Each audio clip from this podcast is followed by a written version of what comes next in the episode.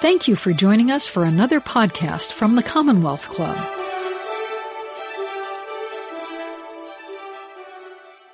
Good evening, and welcome to tonight's program, hosted by the Commonwealth Club Silicon Valley and by Wonderfest, the Bay Area beacon of science. My name is Tucker Hyatt. It is my pleasure to introduce tonight's presenters. Dr. Adam Gazzaley is professor of neurology, physiology, and psychiatry and executive director of Neuroscape, all at UC San Francisco. He earned his PhD in neuroscience from Mount Sinai School of Medicine in New York. Dr. Gazzaley has been a scientific advisor to numerous companies, including Apple and GE, and he has served on the President's Council on Fitness, Sports, and Nutrition. He has authored over 130 scientific articles, and he hosted the nationally televised PBS special, The Distracted Mind. Robert Strong, the comedy magician, has been hooked on magic since he was 12 years old. He trained at Tannen's Magic School in New York and Towson University in Maryland. And he was a 10 year artist in residence at the Smithsonian. Robert has studied with stand up comedians, Cirque du Soleil choreographers, Ringling Brothers circus clowns, Broadway directors, and world class jugglers. He has performed more than 10,000 shows in over 40 countries and in all 50 states, and twice at the White House. Robert has been voted San Francisco's best magician three times.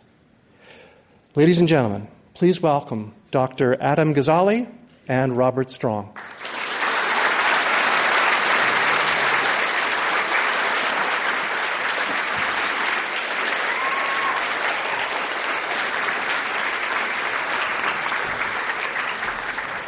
Hello, everyone. Thank you for coming tonight. It's nice to see a big, packed audience here. We're going to dive right in, and then we're going to break it down.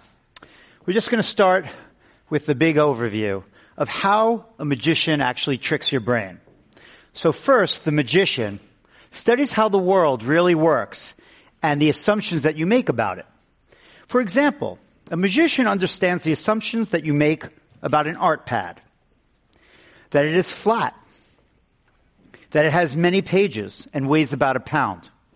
Next, he knows the assumptions that you'll make about a magic marker. That it has a cap, it has ink, and it has a strong smell. He also knows the assumptions that you'll make about how these two interact with one another. He can make a few marks and even a circle. Now he has magically made a bowling ball appear. A two-dimensional bowling ball. But it is too late because you probably did not notice the misdirection that took place right in front of your eyes. And you probably did not notice him concealing the secret in plain sight. He is a professional liar and a cheater. And he has already made you come to the wrong conclusions, but for the right reasons. When your brain struggles with its wrong conclusions and reality, that is where you experience magic.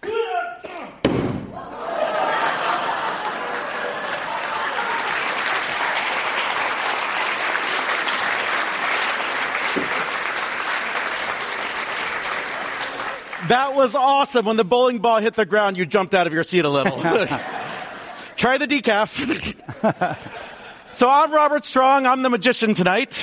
I am Adam Gazzaley. I'm a neuroscientist. And in full disclosure, I want to make absolutely clear I am not a magician at all. And I am, for full disclosure, not smart at all.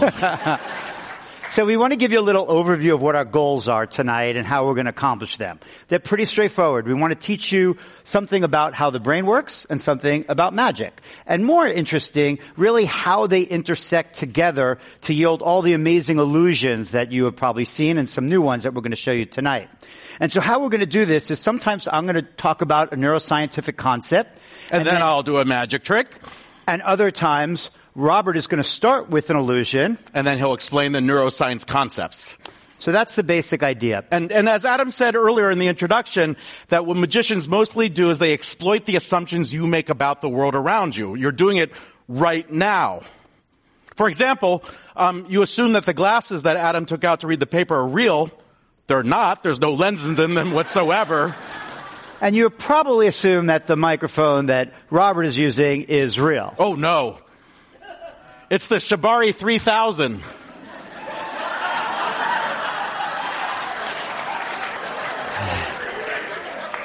It's a spot massager.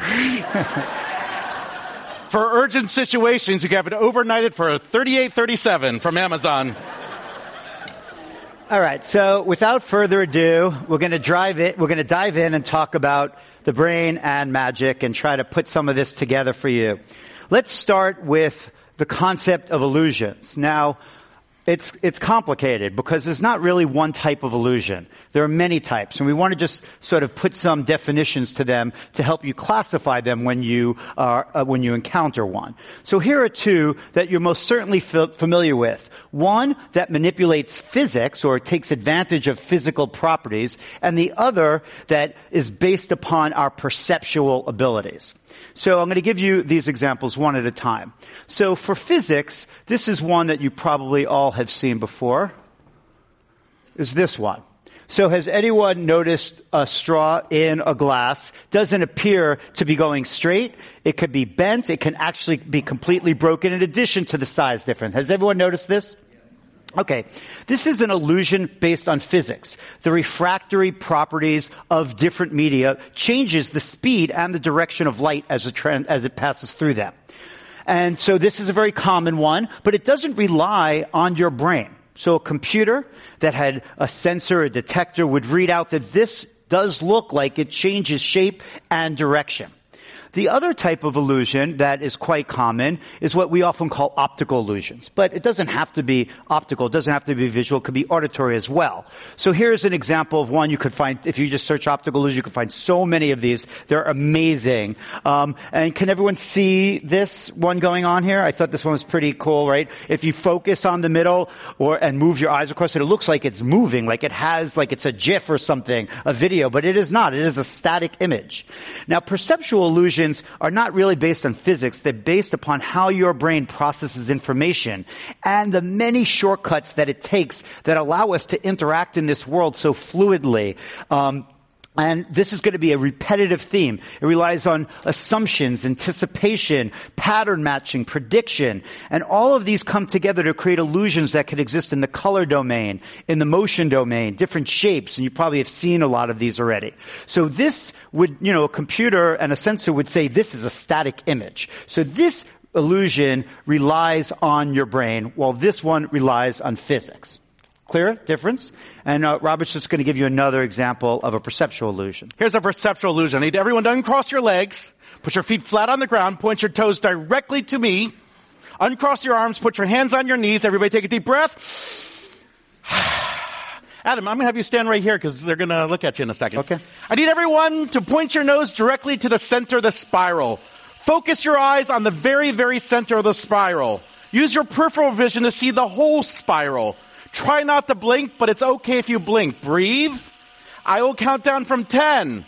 When I get to zero, I want you to look directly at Adam's nose. 10, 9, 8, 7, 6, 5, 4, 3, 2, 1. Look at Adam's nose.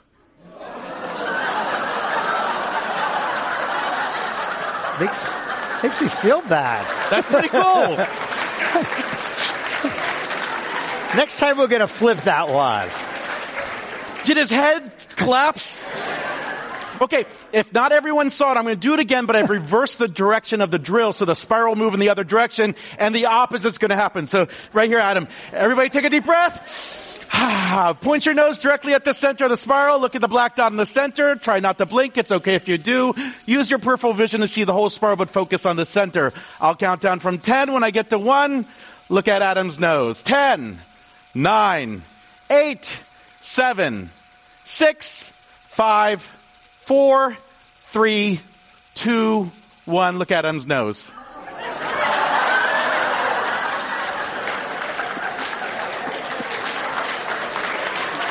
All right. So the second time I did it, that's how big Adam's head really is. He's accomplished so much as a doctor and a PhD and all that. So his head looked like it grew, right? And the reason this works is when the spiral is going in one direction, the muscles in your eyes are pulling in one direction, and after a few seconds, 10, 20 seconds, it starts to fatigue. So when you look at something else, it overcompensates and creates this illusion of shrinking or growing depending on which direction the spiral is going. It's kind of like if you were hold a heavy bag or a book in your hand for about 10, 20 seconds, then you let go and your arm flies up because the opposite muscles are just kind of compensating for how fatigued the other muscles are. Cool? And you see this with colors too. So if you uh, again go and search optical illusions, you'll see the removal of a color that you're staring at creates the opposite color. It's it's it's opposite appears and it's very powerful effect. So that's optical illusions, perceptual illusions. They exist in the auditory domain as well. So let's return to our list here and talk about cognition. So this is largely the focus of the rest of our talk. Cognitive illusions that, that really rely upon the higher order abilities of our brain that are manipulated by folks like like like Robert here uh, to create illusions that are supplied in tricks or magic tricks, and this is how we really um, deliver the most clever of these of, of all. And so most that you see that you think about in this domain are really manipulating cognition. You don't see so many of these um, in performances like this. So what we want to do now is break down all the aspects of higher order thinking of the brain that uh, are manipulated during magic that lead to these complex illusions that you're going to see many of today. And Adam, if I just add, what a magician's basically doing in the way of cognitive illusion is I'm creating a, a false experience, a memory that's not real, that's hopefully better than reality. So that's kind of the magician's job is creating false memories, cognitive illusions. All right, so let's uh, let's break break this down, and we're going to go through a lot today. But one very very critical part of all of magic and uh, of all of our lives. So we're going to constantly try to make this uh, parallel between magic and things that are important to our everyday lives. That's sort of one of our, our goals here. So is attention right? And you probably are aware, um, whether you're a neuroscientist or not, that attention is critical for your performance. Um, we want to go a little deeper and talk about two different types of attention, both of which are exploited in magic. So the first type of attention that we'll talk about it's called bottom-up attention. Now, bottom-up attention is the more primitive, ancient attention. It is the attention that even our most ancient ancestors um, used to survive. So our survival was really critical on this attention. And what bottom-up attention means is that you focus your attention on the information from the environment that's most important to you for your survival. So things that are very bright, things that are very loud, demand your attention and independent of your goals. So you pulls you away no matter where you're focusing. Now obviously this is critical for survival because it took us towards food, other nutrients, moved us away from threats. And it's still part of our brains and how they work now. So we have not gotten rid of it, which is good because our survival is really dependent upon this sensitivity to the environment. So this is a frequent uh, tool that's used in magic. You want to so, say yeah. a couple words about so, that? Uh, magicians exploit this bottom-up concept. We're not allowed to use fire here in Palo Alto, so you have to use your imagination. this is okay. It's a podcast. It's radio. The people there are going to see a really cool magic trick or, or hear one. So if I had flash paper, it's that ball of flame that burns up in just about a second, and I were to light a lighter, and I were to throw up a ball of flame, that would grab all your attention and focus so that I could vanish a lighter and it would create a perfect illusion because you can't help to be drawn, your primal self can't help to be drawn to the big bright light, the fire and the color and the movement. Cool. All right. So the other type of attention is what we call top-down attention. Now, top-down attention is really in many ways the ability of our brain that, that most defines us as human. I think it's really the pinnacle of being a human and what has evolved that differentiates us. So top-down is goal-directed attention.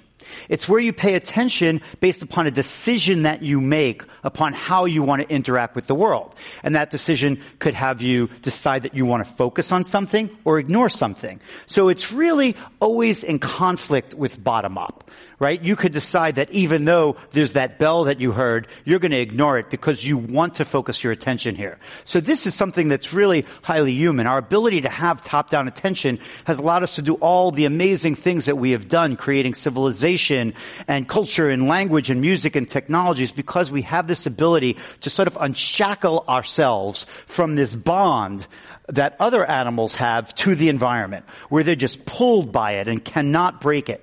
Now, of course, it's not perfect, our top-down attention, and we're going to talk about the imperfections in it. And just a little neuroscience here. Um, this is the visual cortex of our brain it's in the back of our brain, sort of so light comes in, moves across your brain. It's processed over here. So for visual information, this is where bottom up processing occurs.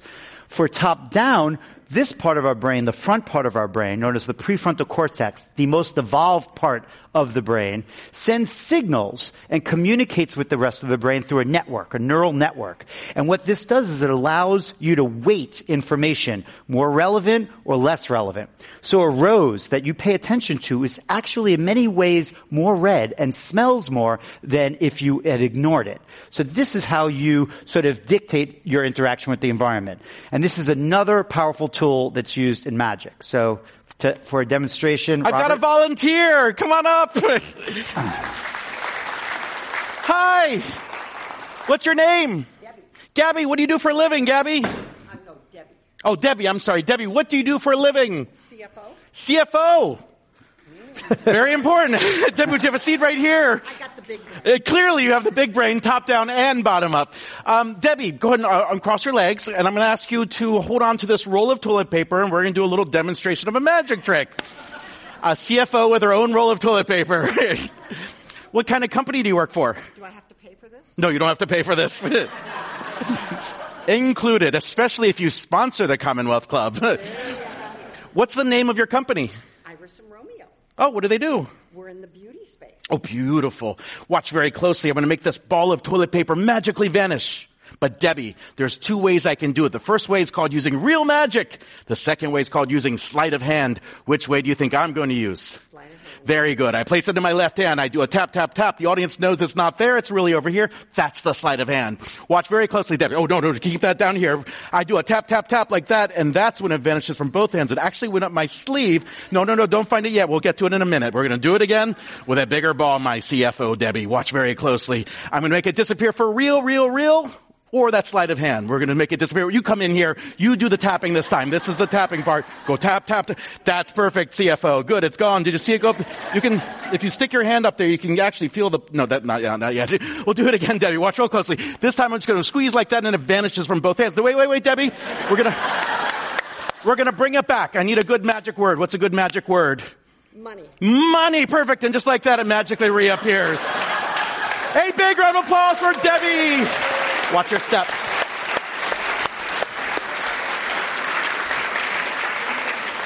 For the people watching the, listening to the podcast or the radio, what happened was I had Debbie up here and a roll of toilet paper, and from her point of view, her perspective, it was magically vanishing. But, So Adam helped here and it went over her head. Yeah. so, you know, we consider this one as opposed to the flame, um, which captures your attention based on bottom up. This is one where you're following instructions and directions and you're set with, you have a goal that you, uh, were given by someone else and your ability to follow that is actually your own worst enemy here, right? Because that's what prevents you from seeing some of this as opposed to the sleight of hand. So we think that's an example, but very often these both are occurring. There was a little bit of bottom up there as well, more in the sleight of hand ones with certain movements. So, you know, we're gonna, we're gonna show you, we're gonna have these illusions related to these concepts in the brain, but frequently there are multiple aspects of it occurring at the same time. But that's the one we wanted to highlight there. Yeah, for the uh, top down, the reason she was able to follow those goals because there was a CFO that's not a sociopath. Let me explain. Sociopaths don't follow other people's cues. They don't follow, they don't have the empathy, they don't follow the cues, they don't take on the goals that you assign to them. They've got their own that are completely separate. Luckily, I found the one CFO who's not a sociopath. So Robert is going to, this time we're going to reverse the order. Robert's going to do an illusion and then we're going to break it down a bit. Need everybody to stand up right where you are. Everybody up! Excellent. Everybody do just like I do. Arms out, palms down, arms out, palms down. Excellent. I can see you. Good. Everybody right arm on top, just like me. Right arm on top. Good. Palms towards palms. Lock your fingers together point your thumbs down to the ground. Actually, point your thumb. Good. Everybody take your pointed down thumbs, rotate like me. Keep going. Okay, for the yoga instructors, get here. For the Cirque du Soleil stars here. And for the two wizards in the audience all the way down to here. Good. And then unwind. Shake it out, shake it out, shake it out. Have a seat. All right, so let's, we're going to use this, we're going to use this as a jumping off point for a discussion about limitations. Now, I always like to couch this discussion with the basis that our brains are the most extraordinary structure that we know in the entire universe. And we've never encountered anything with its complexity and its amazing function, which is to create the human mind. Despite that, it has a number of very fundamental limitations. Um, I just want to work through three of them. These are three commonly used in magic um, to create the illusions that we see, the cognitive illusions. So the first is distributed attention. So we have an ability to focus our attention. That has weaknesses too. We're going to come to that one in a little bit. But what we can't do is distribute our attention broadly, like throwing a net out into the sea. We have to make decisions about where we put our limited mental resources in space and in time. Um, and that is something that's easily exploited. You cannot absorb all the information around you, even if you feel like you're taking a very, very small percentage of it.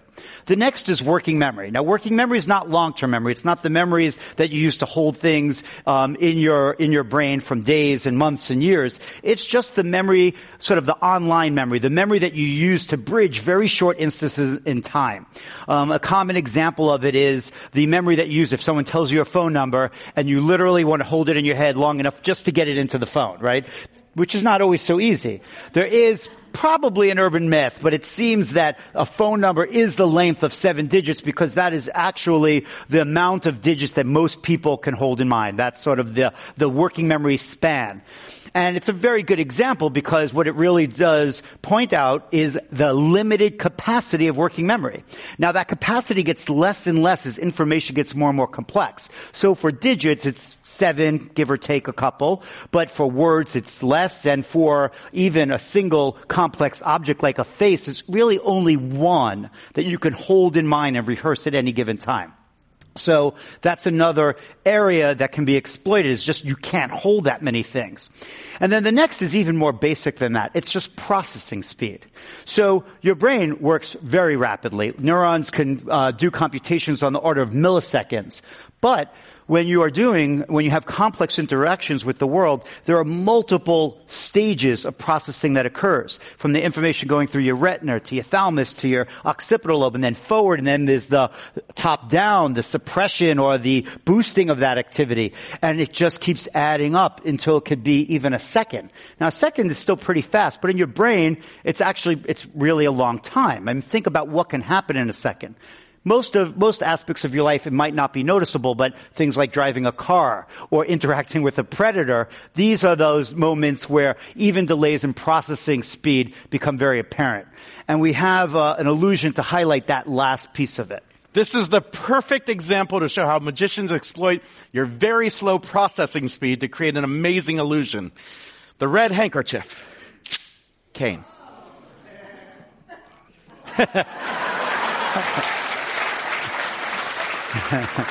so a simple one. And, you know, we're not breaking down every illusion, but the one that preceded this, its ability to fool you into making wrong decisions were based on a lot of these limitations. Hey, Adam, I'll do it in slow motion. Okay, good. Was that more helpful? All right, we're going to move on. So, um, again, we're going to have Robert introduce the concept that we'll be discussing with an illusion. Excellent. I'm going to come out into the audience and find myself a volunteer. So many people avoiding eye contact. This is great. Let's see. Oh, I've got a volunteer right here. You, sir, you are perfect. Yes, come on up. A big round of applause for my volunteer. And I'm going to get you for laughing at him. Yes, yes, yes, you come on up. A big round of applause for both of my volunteers. Watch your step. Sir, what is your name? Dave. Dave, what do you do for a living? Retired. Retired. Excellent. What's your name? Anita. Anita, what do you do for a living? Both of you are optometrists. Oh my God, this is perfect. Come on over here, optometrist. Come on over here. Dave on this side and your name again? Anita. Dave and Anita. Optometrist. This couldn't be any more perfect. I'm not going to turn this into a magic cane. I'm going to make it magically vanish. It's either going to go up my left sleeve, which Anita's going to watch very closely, or it's going to go up my right sleeve, which Dave, Dave, yeah, Dave is going to watch very closely. Make sure I got the names right. I place the handkerchief. Oh, audience, you watch the blue handkerchief. You can see which sleeve it goes in.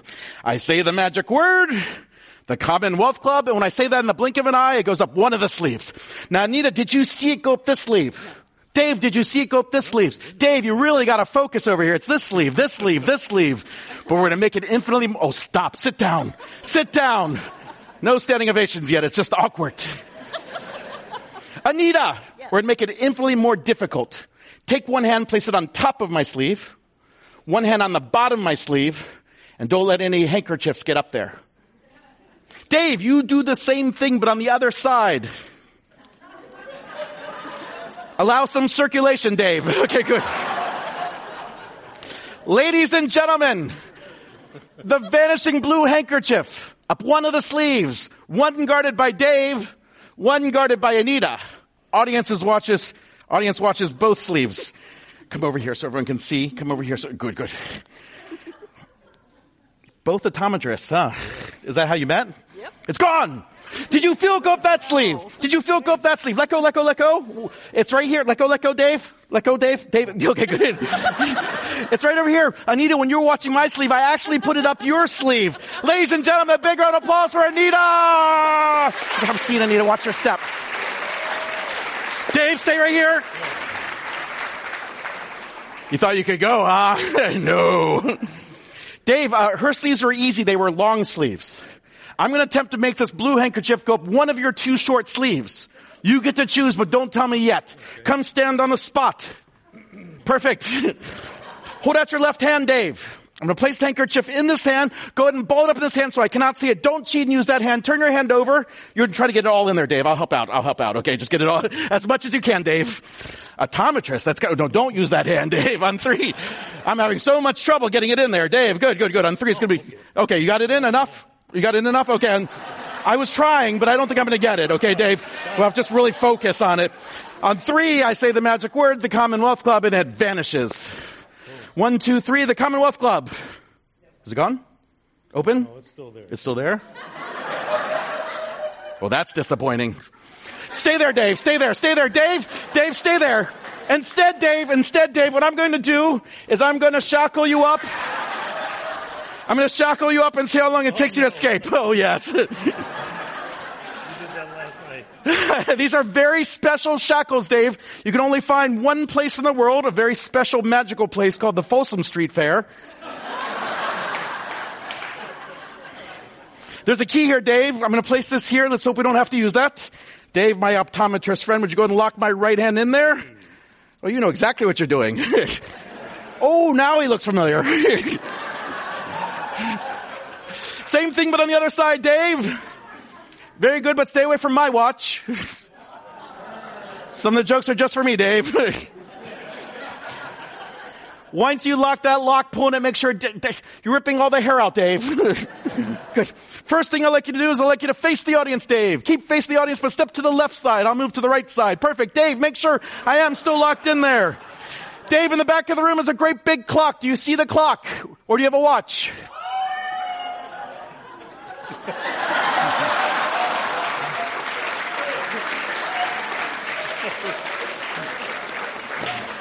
Welcome to Palo Alto, Dave. Dave, still locked in there, yes? Okay, my hands are turning blue. I had trouble getting that watch. That was a tough one to get. When the second hand gets to 12, you're going to say go. So how many seconds, Dave, until the second gets to, hold on to the key, Dave. Make sure I can't get to the key. Dave, still locked in there, yes? Do the countdown nice and loud so people in the back can hear. Go, I'm out of there. Don't go yet. Dave, don't go. You and your wife get some really great gifts for coming up here and letting me steal your watch. You can have a choice. You can either, either get 20% off of anything at Bed Bath & Beyond. or 500 free hours on AOL.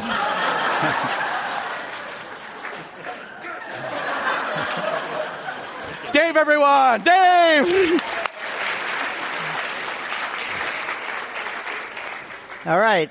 So let's break down some of the, the neuroscience that went on there. And it's already things that we've already talked about, right? You could see um, sort of the the overloading of, of information processing and the different tasks that were being assigned and reoriented uh, attention against will and missing lots of important details.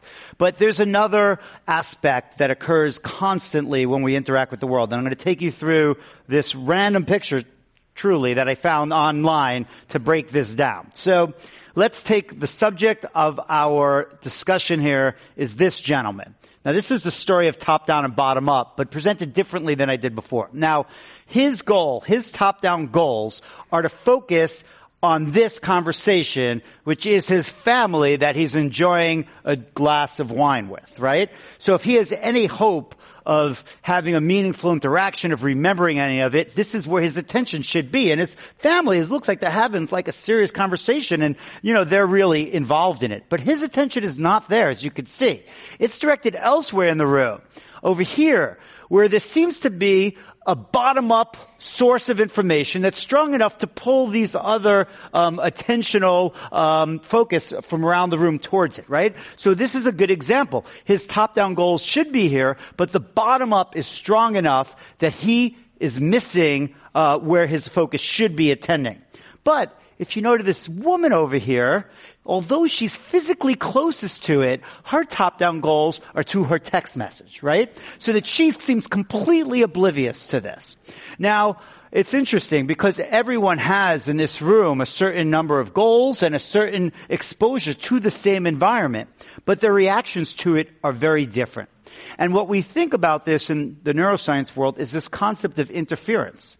That we don't get to just have a goal and carry it out, or top or bottom up information doesn't happen to have the ability to manipulate where our attention is equally. And that's because these are imperfect systems. Now, interference is something that you're very familiar with. Interference occurs, you know, like when you're, I mean, maybe in the old days, you listen to a radio, you try to tune it in, you have noise, noise, and then signal. That type of interference where you're trying to get the signal, but the signal could be lost in the noise, happens in our brains all the time. Now, there's really two main categories of interference, at least how I view this topic. It can be externally um, mediated, so the outside world can introduce interference with your goals or how you're trying to carry something out, or it could be internally mediated. And within each of these domains, there's two other types of interference. So let's start with external. It could be what I define as distractions. So distractions are completely irrelevant information that you are aware is irrelevant and you're trying to ignore it. You have one goal. Let's say your goal is to have a conversation and that occurs. And then you're pulled away from it. You know it's irrelevant. You want to ignore it, but you're either capable or not. And there's usually like a gray area of how capable you are. If it happened again, you might have a better chance, but it still could get in. We call those distractions. The other type of interference, which is just as common, probably more so, is what we refer to as interruptions or multitasking. This is where you have more than one goal and the deluded belief that you can actually carry them both out at the same time. Occurs all the time. Now, this type, our research, and we've done many uh, experiments inside MRI scanners with EEG, where we're looking at brain activity while we expose people to a goal and then present them with distractions or present them with a secondary goal. Both of these degrade performance, but interruptions and multitasking degrade it even more so than being distracted. Now, the fascinating thing about this is that all of this can occur without any information from the outside world. It can all occur within your own brain. So for example, you can have distractions that we often refer to as mind wandering. So this is irrelevant information, just like that bell was irrelevant, but it starts inside your brain. You don't want it to be there, but it's there. These are very often, data has shown, very often mind wandering is negative things in your life that pull you away. So there you are trying to have a serious discussion with your boss and your mind just keeps going back to, let's say, an altercation you had with your significant other, right? That's a pretty common one. It's strong. It has a lot of emotion. You definitely don't want to be thinking about it right now, but you can't help it. It's irrelevant information, so it's a distraction. These can be minor, or they could be really, really high level and pathological. So for example, this sort of defines the whole concept of post-traumatic stress disorder, where there is such a powerful um, emotional event in your past, a memory, that it arises and completely debilitates your ability to carry out goals in the regular, in the everyday world. So this can be very minor or it can be very, very debilitating. And then of course, you can multitask internally. So you could be having a conversation, but internally multitasking. So while you're talking to someone, you're thinking about where you're gonna go for dinner later that night. And you probably know just from your own experience of interacting with the world world that these types of interference are um, the types of ways that degrade your performance. And what we've now shown is that this occurs across every aspect of cognition. So for how you perceive the world around you, to decisions that you make, memories that you have, both in the long term and the short term, and even your emotions and your compassion, your empathy. Studies have shown even having a cell phone at a table near you even if it's not yours, but if it's visible, can degrade the connection, the emotional connection that you're having with someone you're talking to. So they could be very subtle. They could also be quite dramatic. And these impairments in our cognition then cascade across every aspect of our behavior in the world. Some of them have been, you know, brought to the public awareness in dramatic ways, like texting and driving, right? So how this interference uh, degrades your ability to um, to uh, engage in, in situations where you have to respond very rapidly. But sleep, relationships, work, study, all are impaired by interference. And interference is a very, very common tool that a magician will use. So in that last example, there were many, many examples of that. Both external interference, internal interference, when you're thinking about something that has now prevented you from noticing something occurring outside. So we're going to come back to interference. It's a big part of how our brain works. It's a big uh, conversation right now of how we diminish interference. Technologies, disruptive impact on our brains often have to do with interference, but it could be used in a fun way as you just saw. You are listening to the Commonwealth Club of California. Hear thousands of our podcasts on iTunes, Google Play, and Stitcher. Learn about our travel programs to exciting domestic and international destinations. And when you're in the Bay Area, please join us live for any of our 500 programs each year. You can find us online at commonwealthclub.org. Now back to our program.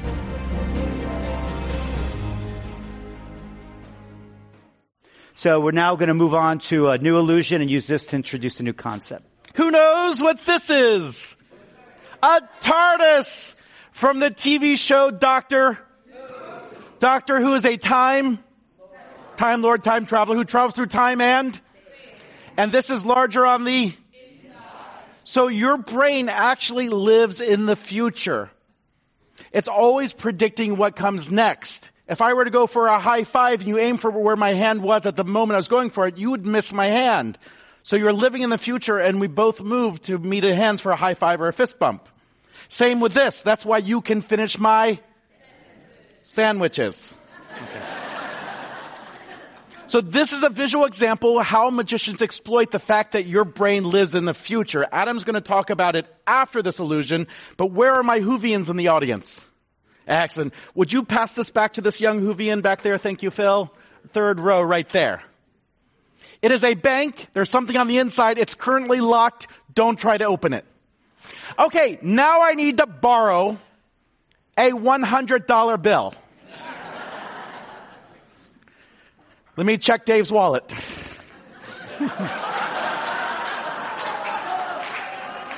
he doesn't have a $100 bill.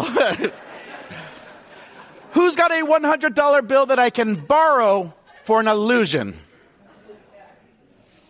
You've got one? Someone back there? I see, I see someone moving.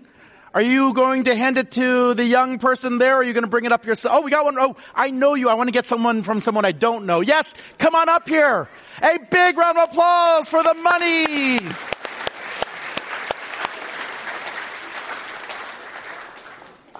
Thank you for being here. Thanks for having a hundred dollar bill. Come on up on stage. There's steps over there. I'm just going to keep talking so the podcast people think something interesting is happening. Hi. Hi. What's your name? Uh, Su Yan. Su Yen. What do you do for a living? Uh, I'm I'm a investor. And an investor. Have you met my friend, the CFO, Debbie? okay, Su Yan, show everybody the hundred dollar bill. Take the magic marker, Su Yan, and write your name nice and big on the Benjamin Franklin side. Yes, real big, Su Yan, so the people in the back row and the people at home on the radio can see it. now, Su Yan, keep going. It's a federal offense to write on money. Everybody tweet hashtag free Su Yan. it's good stuff. We don't do drugs here at the Commonwealth Club. Su Yan, show everybody what you did. Now, Su Yan, this is a demonstration of how magicians distract you, how they add interference, how the brain lives in the future. Su Yan, you've got a very important job. Keep your eyes on the money. Because you're human and you've evolved to follow social cues, you have empathy, you'll get distracted. It's going to happen. You can't help it. it but try to keep your eyes on the money. Good. So yeah, and I take the target and I make it a smaller target since you're so good. And then I make it a smaller target and even a smaller target and it's clearly in the hand that's not moving. We've evolved to follow things that are moving towards our eyes and away from our eyes. Sometimes we forget to keep our focus on the target. If a lion or tiger came charging into the room, Su Yan, you would prioritize that over the money. If the tiger was looking at me, you'd feel pretty relaxed, but if the tiger looks at you, you run, yes. So put all your focus and intention on the money because I will distract you or misdirect you, Su Yan. Follow me, Su Yan. Do not take your eyes off of your money, Su Yan. Come around this way so everybody can see you also. Now, Su Yan, I have an envelope. Let me get it out. And I'm going to take your $100 bill and I'm going to place it inside the envelope, concealing the target, helping me as the wizard to do the illusion. It goes in, you can watch from the front or back, and then I seal it, Su Yan. Awkward. now, Su Yan, so you know that this envelope has your money on it, I take a white grease pencil and I place a big X on it. And the reason I do that, Su Yan, is because I have two other envelopes that don't have X's on it. Let's go back to the center, Su Yan. Do not take your eyes off the target. I shuffle the envelopes, making it nearly impossible to know which one has the hundred dollar bill, Su Yan. Okay, Su Yan, point to the envelope that does not have the cash. Does not. Ooh, I like that confidence. Good. That's good, Su Yan. That's very good, Su Yan. The reason I asked you to point to that one is because that doesn't have the hundred dollar bill, so we shred that one.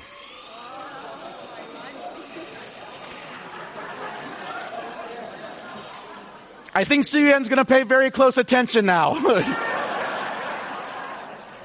Two envelopes left, Su Yan. Oh, not there. Whoa. Fool me once, shame on me. Fool me twice, circumcision. okay, Su Yan, two envelopes left. I shuffle them. So even I do not know which one has the hundred dollar bill. With all the confidence in the world, Su Yan, point to the envelope. Ooh, look at that confidence. Are you enjoying the show, Su Yan? yeah, you were. it's for art. Su Yan, open up the, the envelope, show everybody has a hundred dollar bill, take it out, show it to everyone, get the thunderous applause you deserve, and then we'll do something amazing. Take it out, show it to everyone. Thunderous applause. Are you serious? One second, Su Yan. You gotta go to the corner. The other corner. We say the magic words, I'm sorry. and we try again. Su Yan, take out another hundred dollar bill. One second, Su Yan. That didn't work how I expected, so you get a gift. Would you like 500 hours on AOL? 20% off Bed Bath and Beyond or a new car? $100. When I just, you're supposed to say the new car. Oh, a new car. A new car. A card, right? No, not a card. Yeah, yeah. A, a new car. New car! Su Yan, this is not an ordinary new car. It's a DeLorean. From the movie? So that means this is a time? It has a key. If only we had a TARDIS. Su Yen, your hundred dollar bill is safe and sound as we travel back through time in that TARDIS. Pass that TARDIS forward. Hand it to Su Yen. Su Yen, you unlock it. Open it up, take out the money bag. Inside that money bag is a hundred dollar bill. Uh, before you do it, you sir with your arms crossed. Yeah, you haven't been on your phone once this show. Thank you. What's your name? John, we need some fuel source. We need to compost something with a lot of energy, a lot of sugar. Give me a dessert, nice and loud. Twinkie banana flavored.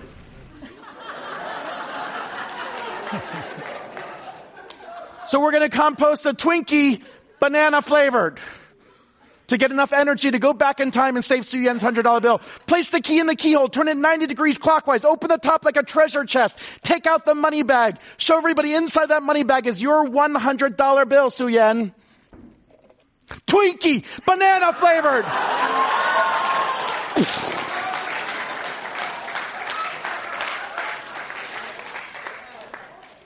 That's one hundred dollars. It was a miracle. Thank you, Sue Yen. That's it. Oh, wait, wait, wait. Do you know what's inside Twinkies? Cake, cream filling, and a $100 bill. Pick one side, open it up, Su Yen. Just a little bit. We don't want to make a mess here at the, uh, good, good, that's good. I'm going to reach inside, covered in cake and cream filling, ladies and gentlemen. It's a tiny little green piece of paper. There it is. You grab it, pull it out from the center. No way! A hundred dollar bills inside that. It has one name on it, Su Yen. Is that your handwriting? Su Yen! Su Yen! Su Yen! Su Yen! This is a magic wipe, since you got Twinkie all over it. And I sell them after the show for $100. A big round of applause for Su Yen, everyone!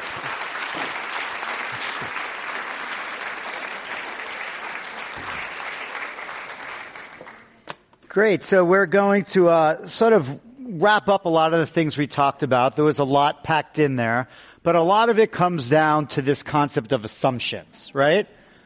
You might have seen these before. It's still amazing to me every time.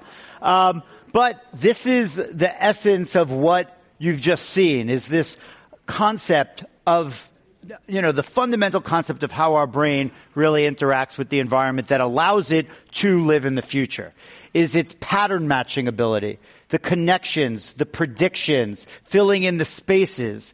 This is essentially what allows us to move so fluidly through the w- world, but it's often erroneous. And this creates illusions that occur in real life and the ones that you saw expertly delivered by Robert today.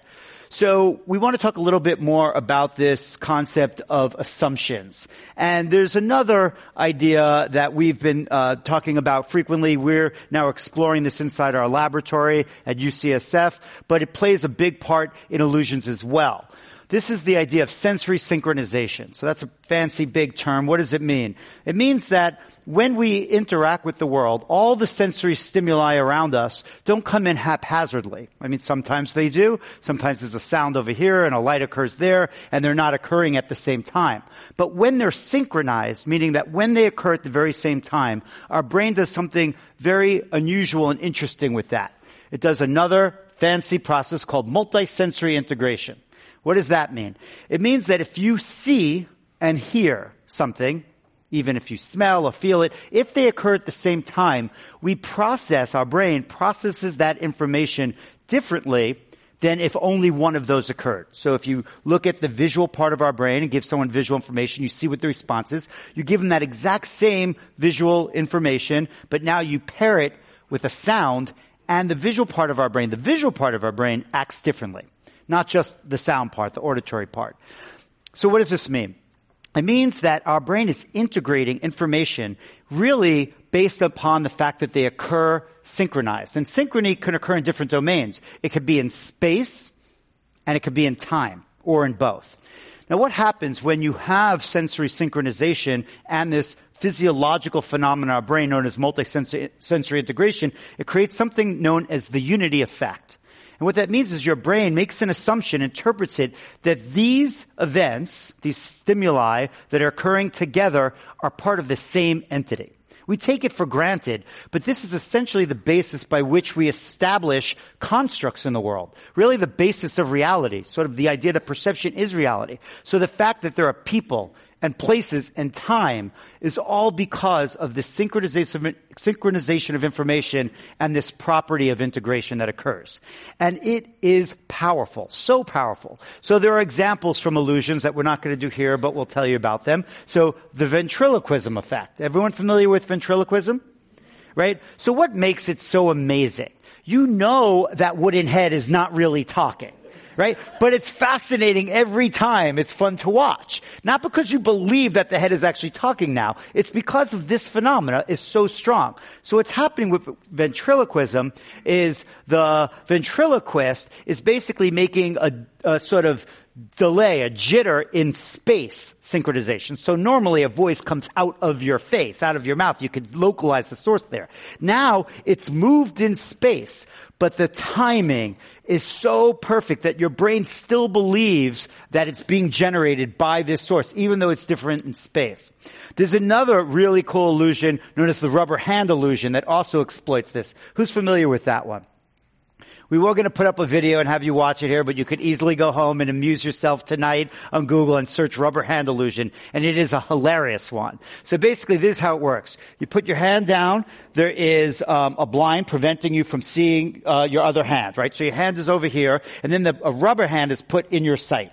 So your real hand's here. There's a rubber hand here. You can't see your real hand and the person conducting the illusion will take um, a brush and rub it along your hand at the exact same time that they rub it along this rubber hand. So synchrony, but now it's synchrony in time because it's doing it at the same time, but now it's tactile, right? It's in the feeling domain, not visual or auditory like it is with ventriloquism. And this is going on and you're looking, this is clearly a rubber hand in front of you. But because of the synchrony between you f- actually feeling it and it and seeing it, what happens is after a while, the person leading the solution will take a hammer and slam that rubber hand and you will jump across the room. As if it was your hand. So the, again, this illusion is taking advantage of, of sensory synchronization and your brain is fooled into believing that that's your hand even though you know it's not. It doesn't matter. You still respond to it. So this is another tool that's used in really high level, very complex, sort of like the pinnacle of many of these illusions, um, that really exploits this, this very, very basic phenomenon of our brain. And I think Robert's going to give one example Yeah. of this. So as Adam was saying, the uh, assumptions that you make, the connect, oh, the uh, connections you make, the uh, filling in the gaps, sorry, living in the future and all that, these are all shortcuts that your brain makes to save time and energy. Your brain's really small, and not a lot of processing, so it has, do you hear that? Oh, there. it's actually uh, sound synchronization. It's a plastic cup. But what's really cool What's, what's really cool is even when you know it's a plastic cup and you see me place it under my arm and I go, do you hear that? Uh, you still react like it's a neck crack thing, but it's just this. Yeah. These are, I find these really special because it doesn't matter if you know about them. So anyway, thanks Robert for that nut cracking. Neck cracking. All right. I think um, we're gonna uh, close out with a couple of more. Just Yeah. that, that sort of. So we told you about a lot of things, and sort of one of the frustrating things is we're not breaking down every single one of these and telling you, you know, which aspects are being used. But we gave you all the ingredients to figure it out. So we're going to do a couple classic ones and see if you could figure them out, given all the neuroscience that you've now been exposed to. Okay, uh, yeah, sure, I'll do something, Adam. uh, let's do this. Oh, I'm so excited to do this. This, ladies and gentlemen, is a green box. It's a prediction. Would you hold on to the green box but do not open the green box? This, ladies and gentlemen, is a Rubik's Cube, my childhood. Did anybody else waste their childhood learning how to solve a Rubik's Cube? Can you solve a one, solve one, my Whovian friend? I want you to do, stand up, do the opposite of solving it, put it behind your back and mix it up as much as possible. Now there are 350 million Rubik's Cubes in the world. Only half of them can be solved by their owners. People that are good at solving it, yeah, can solve it in about 30 seconds is the average. The AI robots, uh, the limitation was about 14 to 16 seconds, but recently one just solved it in like 1.5 seconds. So I've not updated my script for the new AI that solves in 1.5 seconds, but I'm going to attempt to solve that Rubik's Cube in the same amount of time as a robot with AI, 14 to 16 seconds, but I will do it blind. Would you hand the Rubik's Cube forward and somebody in the front row place it into my hand? I won't look. Let me know when you're close. What I do is without looking, I take the Rubik's Cube, I place it into the bag, and in 14 to 16 seconds without looking, I solve it blind. Now there are 42.3 quintillion possible combinations in a Rubik's Cube. Am I getting close? No. No. Okay. 42.3 quintillion. We're not talking about millions or billions or trillions. We're talking, or, or quadrillions. We're talking about quintillions. Am I close? No. Okay. That is more than there are grains of sand on the planet Earth. That's more than there are stars in the known universe. That is more than there are seconds since the Big Bang. You made an assumption that I was solving it for sameness.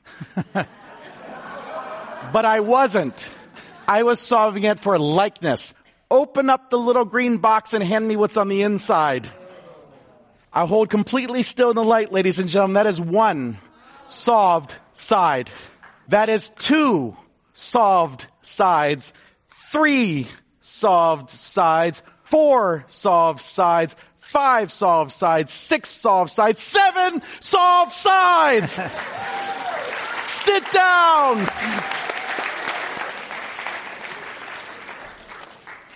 So what I think we'll do is we'll take questions for a few minutes and then I'm going to teach everyone an illusion at the end, something you do. So uh, there are microphones uh, stage right and stage left. Go ahead and line up, and it's really important you talk loud and slow and clearly directly into the microphone. I will answer just about any question you ask, except how magicians do tricks that you can't do. Meaning, if it's something you can do at home right now with the skill and things you have at home, I will tell you. But if it's somebody else's and you can't do without the props or the skill, I will not share that. Say your name. Hey, my name is Suyash. Uh, love the magic and the theory behind it. My question is for Professor. The uh, chart you showed was kind of scary where there are distraction and interference and all of that going on in the brain, internal, external. I'm curious, what can we do to uh, stay focused at the job in today's age when there are phones and watches and people in the open office environment pinging you all the time? Yeah, it's a, it's a great question. It's one that um, a lot of attention has been applied to. Um, you know, sort of going back um, over the last decade or so, uh, at least the data would suggest that this problem is getting worse. Um, most people are starting to hone in on the fact that despite technology offering us so many wonderful solutions, it has overloaded a lot of our processing, not in a dissimilar way from what we use for illusions and magic, that we have very limited resources, the limitations we talked about, and they can be overrun. And so, I mean, it's a long discussion about how you, um, manage interference, I would say there's a couple things. The first is to be informed about it. Um, I wrote an entire book on this called The Distracted Mind, where I rip apart all those details that you saw here, and just with the goal of trying to tell you what they are, because I think that if you are going to change your behavior in some way to manage interference better, it's really critical to know what the challenges are in the first place. It doesn't mean you're going to solve them, but I think being informed is a big step forward. And so once you know that your brain has limitations in its processing speed, that you really can't multitask effectively without degrading your performance on both tasks. The fact that we're subject to bottom-up influence and distraction from vibrations and buzzes and beeps, and that's why they are in our technological tools in the first place, to pull your eyeballs away. Once you recognize all them, you at least have the opportunity to manage them. Doesn't mean you're going to do so successfully.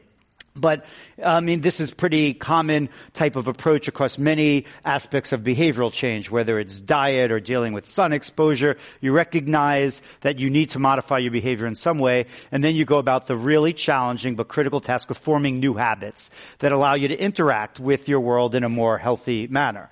Now, I personally am not one that subscribes to the idea of getting rid of all technology. I don't think that that is a very um, fruitful uh, piece of advice. Um, and I know it is even more complicated for children, and it doesn't mean that I don't uh, subscribe to taking a break or even, you know, a short detox. But getting rid of it completely is unlikely to be a solution that's practical for most people. So to me, it really comes down to learning how to take control of it and not having it control you. So first being aware that you are often controlled by it. You're making decisions that are not being guided by your top down, that being guided bottom up. So being aware of when things you're doing are bottom up versus top down is an important step.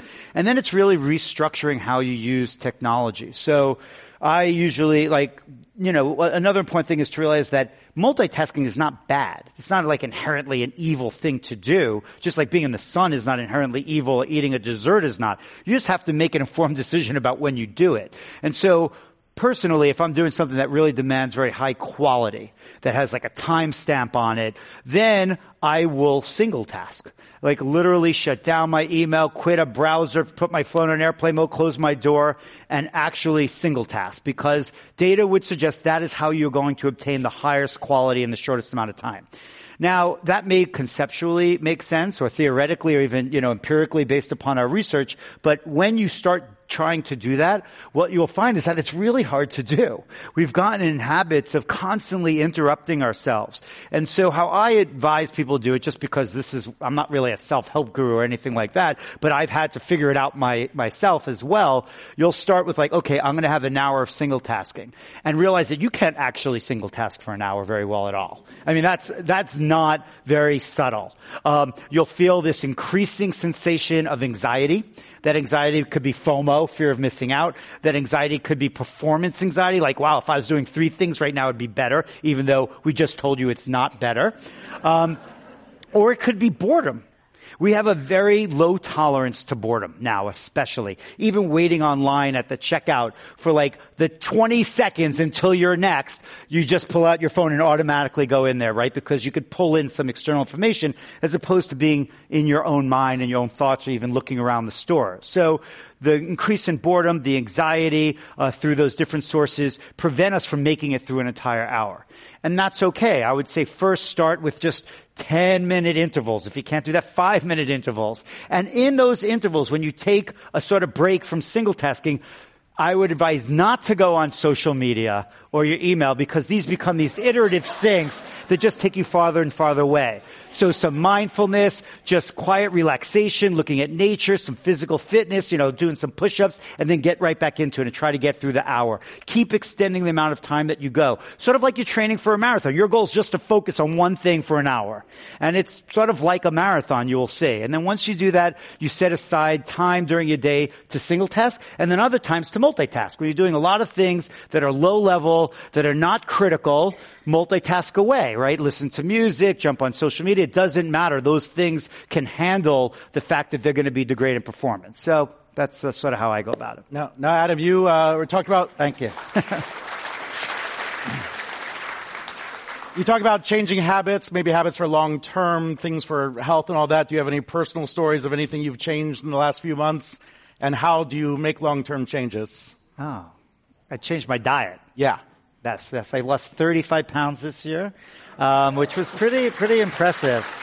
Um, you know, I turned 50 and I was like, this is the time, right, to declare what I'm going to be, you know, for the next 50 years. And, um, I've got three years before I have to declare that. yeah, good. You Okay. got plenty of time, plenty Dessert, of uh, dessert. donuts. What are those? Uh, anyway, um, no. So you know, it's it's basically the same approach that I use to the single task, multitask. Is that you know you baby step into it, change you know just one meal, change just your lunch, stick to that. Say got lunch down, going to decrease the portions in dinner, um, and really just you know slowly build a new habit. I actually I I never even told anyone this. I, I just recently started uh, testing this, how hard it is to break a to, to form a habit. Let's say so you have your, your morning routine in the bathroom, right? You brush your teeth. I don't know. You put something in your hair. Maybe put contact lens solution in. Try doing a set order every day. Just try like, or switching an order that you do and watch how hard it is. Every day you're like, oh, I was supposed to moisturize first. And you'll see that even something as simple as that is really hard to do. Like setting new habits are tough. But after like a week, you're like, oh, I got it. I'm brushing my teeth first every day. So you could challenge yourself in little ways and start understanding how susceptible you are to not being able to break a habit of forming a new one. But it's really baby stepping into the process. Cool. Got a question that I can answer? Yeah, for you. so I can't uh, do magic, so I have to do something. Yeah, I'm. I'm just curious if you ever get. Do you ever get caught on stage if you like, for example, stealing a watch or someone notices something that you have? Um, what do you do? And or does this not happen? Are you a magician? Uh, yeah. I'm not going to answer that. No, okay. so it's a really good question. Thank you for asking it. And so yes, you get caught. So if you're doing uh, an illusion, a grand illusion, uh, some big name magician, maybe like David Copperfield. Um, ah, yes, my favorite. So a lot of times they're not perfectly angle proof. So there might be like 2% of the audience on this side and 2% of the audience on this side that it's revealed to, but it's enough mm-hmm. to kind of get the reaction. Um, if you see some of the, the, psychological experiments that they do to test neuroscience, like switching a person uh, for change blindness during a blink, um, really only about, you know, 50% of the people are fooled by that. So the video they show are the 50% that they, again, they just cut out the other ones. So, um, when I'm on stage, I would say uh, 5% of the people will not be fooled by an effect. That's kind of on average. And the reason is, is if you got a magic set as a kid and you got something in there that was really, really grade A cool, you will always see that for the rest of your life if a magician uses that.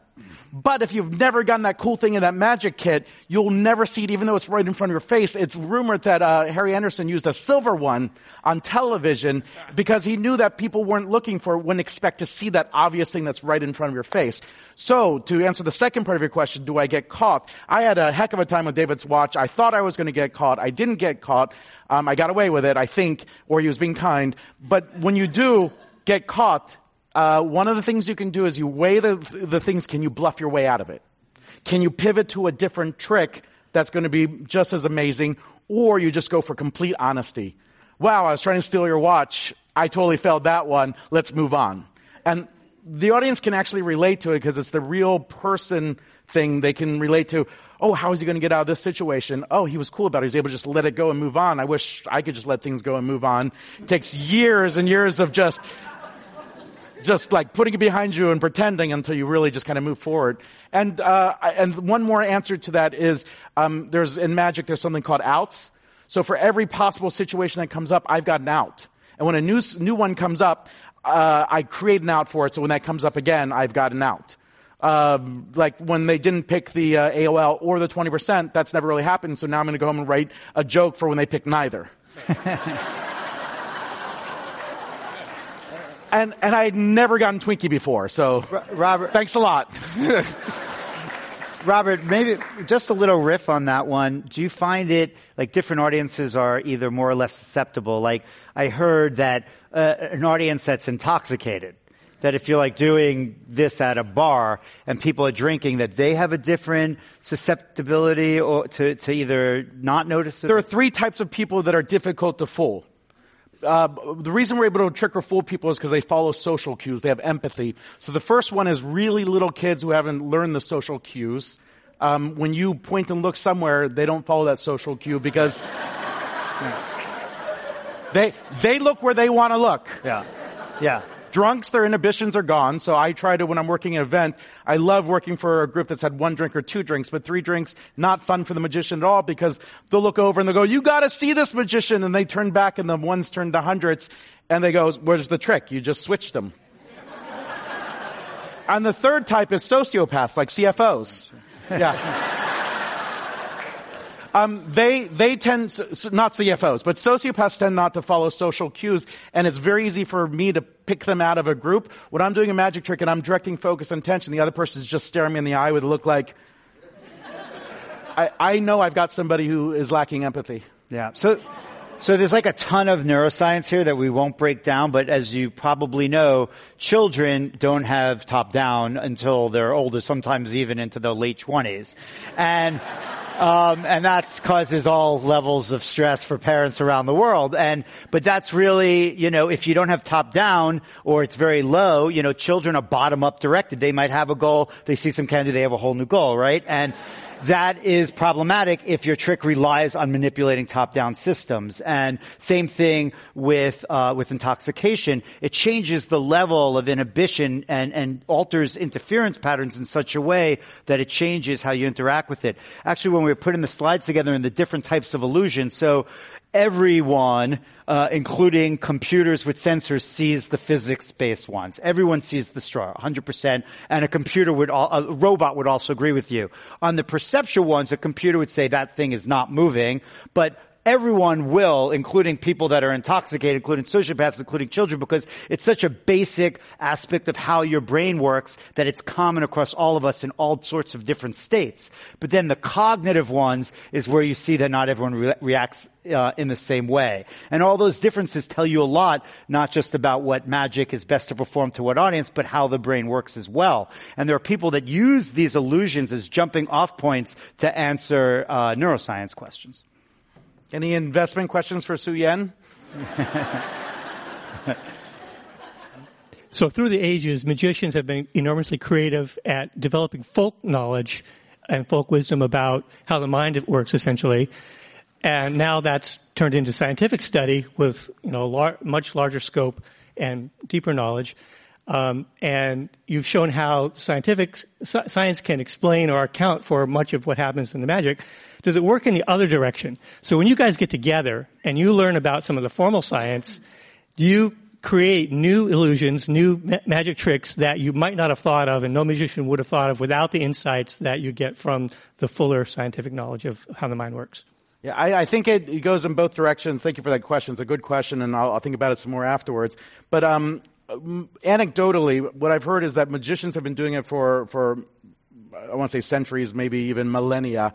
And uh, neuroscientists took some time to say, well, magicians already hacked this. Let's study how magic works. And every time I learn a concept, I go, oh, I can take something and make it smarter.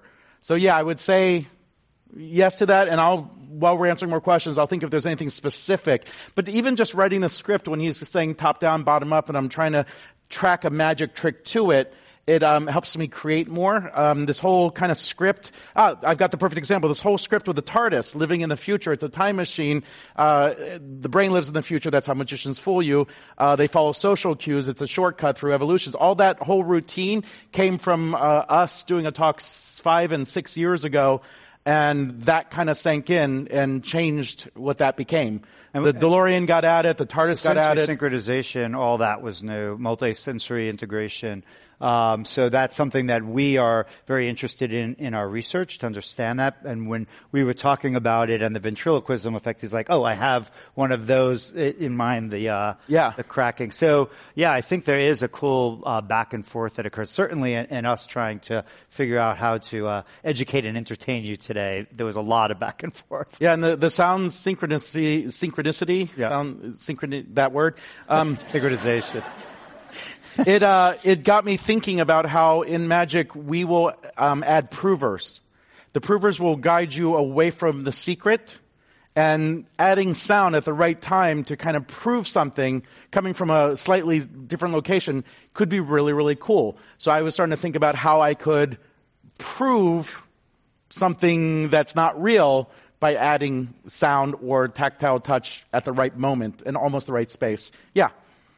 Um, so, how does being a magician change magic shows that you view for you? Okay, yeah, it's, it's a really good question. Are you I, a magician? I feel, I feel bad. Yeah, um, kinda.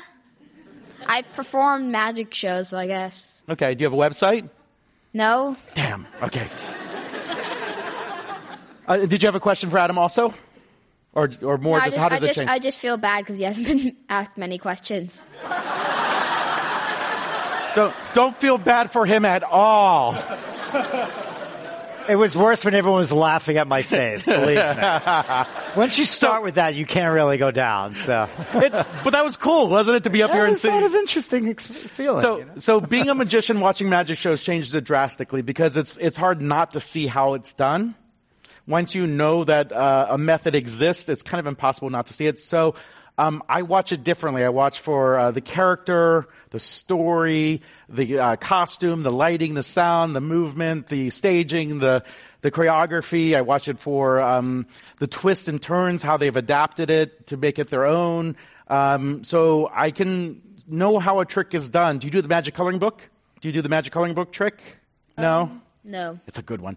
I could watch the magic coloring book, something I've known for 35 years, and go, oh wow, that was really clever how they interacted with the audience or how they uh, used the language that was really connecting with this group. So Oh, actually, I think I've seen it. you see, it's really cool. I, I, I- I think I figured it out.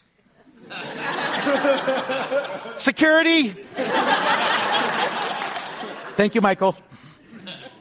Wait, but uh, wait, my name's not Michael. It's Avi. Just for the sake, I, I need to make that clear. So I, have I need the Security! proper fame. Security! Avi! Avi's here, security! Thank you, Avi. Oh, I thought it was Michael. Are you doing Oh, another like uh, that? Yeah, we'll do. I think we are we at ten. We got one more. Yeah, I think we got two more questions, and we'll do something cool. Okay, this is very strange. It happened to me many years ago, and it's haunted me ever since. I was at a professional baseball game, and all of a sudden I see this ball coming toward me in slow motion. And I pushed my friend away and I said, there's a ball coming. And it, I think it did come fast after it passed me. Did you ever hear anything like that? So you're saying that you think you believe that you were able to see it faster than you were. No, I saw it in slow motion. Oh, in slow and then I pushed her away. I mean, th- there's a lot of very strong illusions and distortions of time that can occur. Um, you know, time perception is another whole type of perception that we didn't even talk about today. And, you know, a lot of that, you know, could be what you were experiencing then, given the emotional explosion that occurs when you see something like that occur. I mean, it was definitely not changing time. So it's a, you know, it's a perceptual phenomena that you were experiencing and it happens all the time, uh, you know, when you're, especially when your emotions are involved.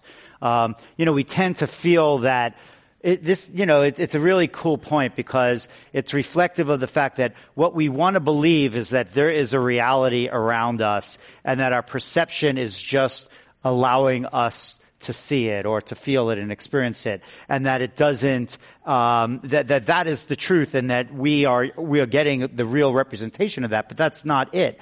Um, our perception of time can be distorted through many different you know types of forces like strong emotions the ones you experience. And our you know all of these everything we saw is ex- you know proof that our perception is not really reality. They're not one to one mapped upon each other. So it's it's such a, a, strange feeling. yeah. Yeah So uh, I'm no neuroscientist, but one time I have an experience where time slowed down, and my way of explaining it away is just adrenaline, dopamine, blood going to the right places, reaction time changing. Everything Yeah. felt like it slowed down, and it was really weird, and I could swear by it. But I, I've seen a study where they use a watch like on a roller coaster, and Yeah. get time perception, and they say time is fixed. yeah the, yeah time is fixed Unless you're going into the edge of a black hole. Yeah. Well, this, this, Then it slows down. We're supposed to be connecting some of this to real life. So there's another really profound and important way to change your perception of time. And that is attention. This has been well documented. So you know when you're driving home and your mind, you're not paying attention to anything, your mind is elsewhere, you're like, oh my god, I can't believe I'm home already. Uh, that was like an hour and you, you lost all that time. But you don't always want to lose time, right? Sometimes you, you, you want to share, cherish the moment and like make time last longer. And the way to do that, and the data is convincing that attention to the moment makes the perception of time longer. So if you want to have a, a richer, longer life, you really just have to pay attention to it. So that's my, that's my longevity speech for today. And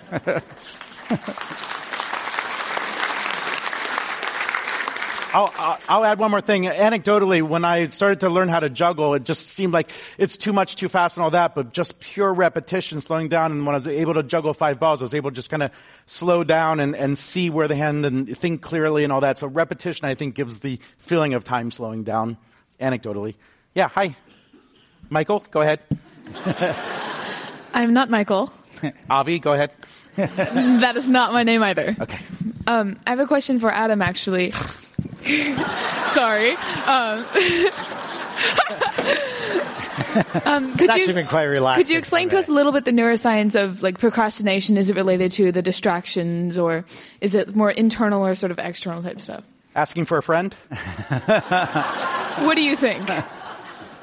I mean, it, it, you know, it could be both. Uh, usually, you know, one of the things we did here, which is what we do in neuroscience, is we dissect things out. This happens externally, this happens internally, this is a distraction, this is an interruption. But usually they are all just piled upon each other, um, uh, and and they're you know sort of accumulating their effects.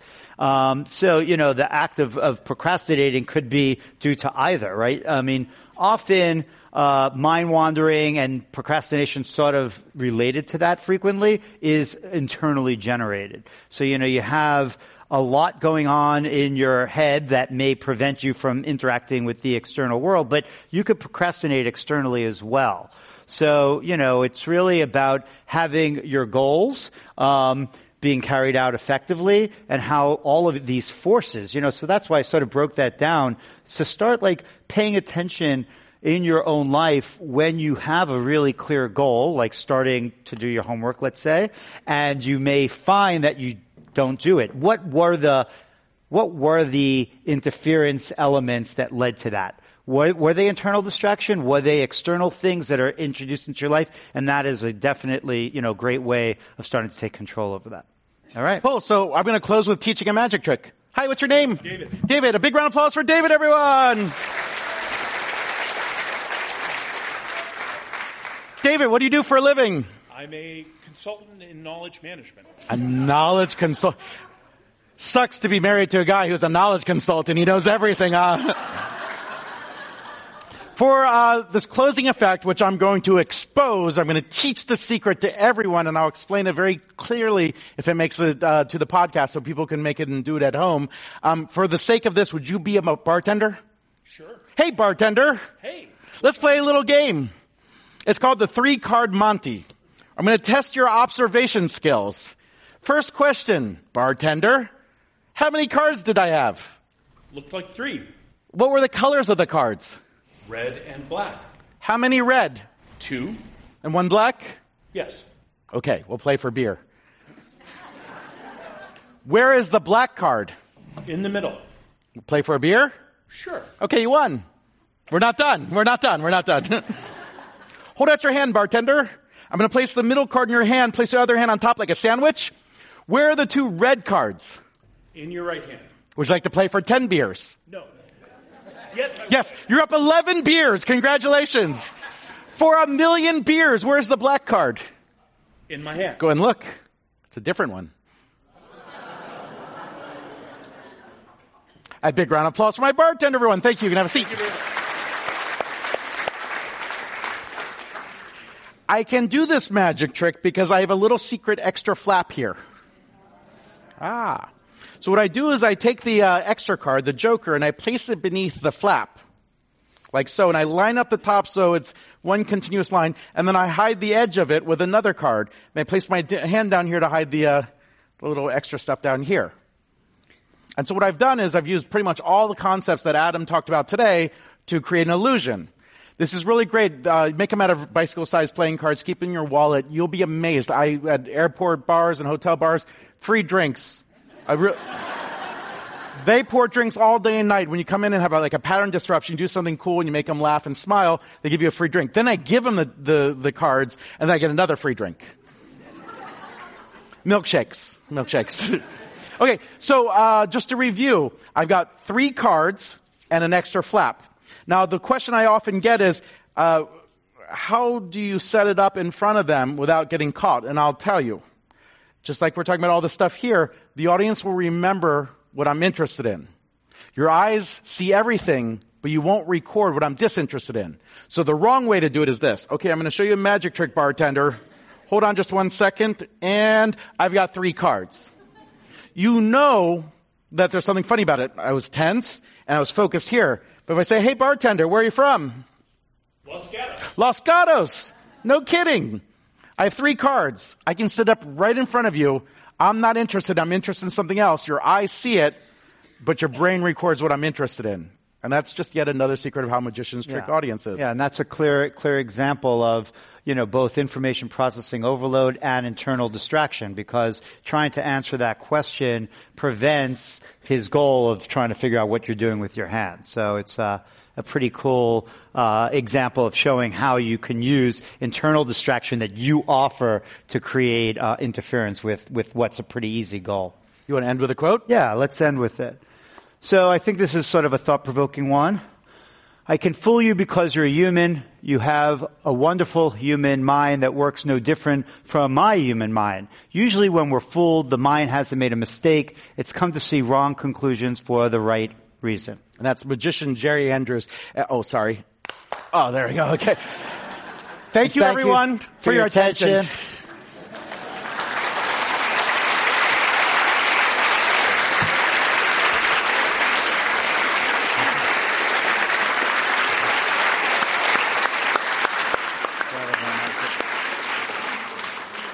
We hope you enjoyed this evening's program brought to you by the Commonwealth Club Silicon Valley and by Wonderfest. Again, we would like to thank Dr. Adam Gazzaley and Robert Strong and our audience here in Palo Alto. And now this meeting, you didn't know it was a meeting, is formally adjourned.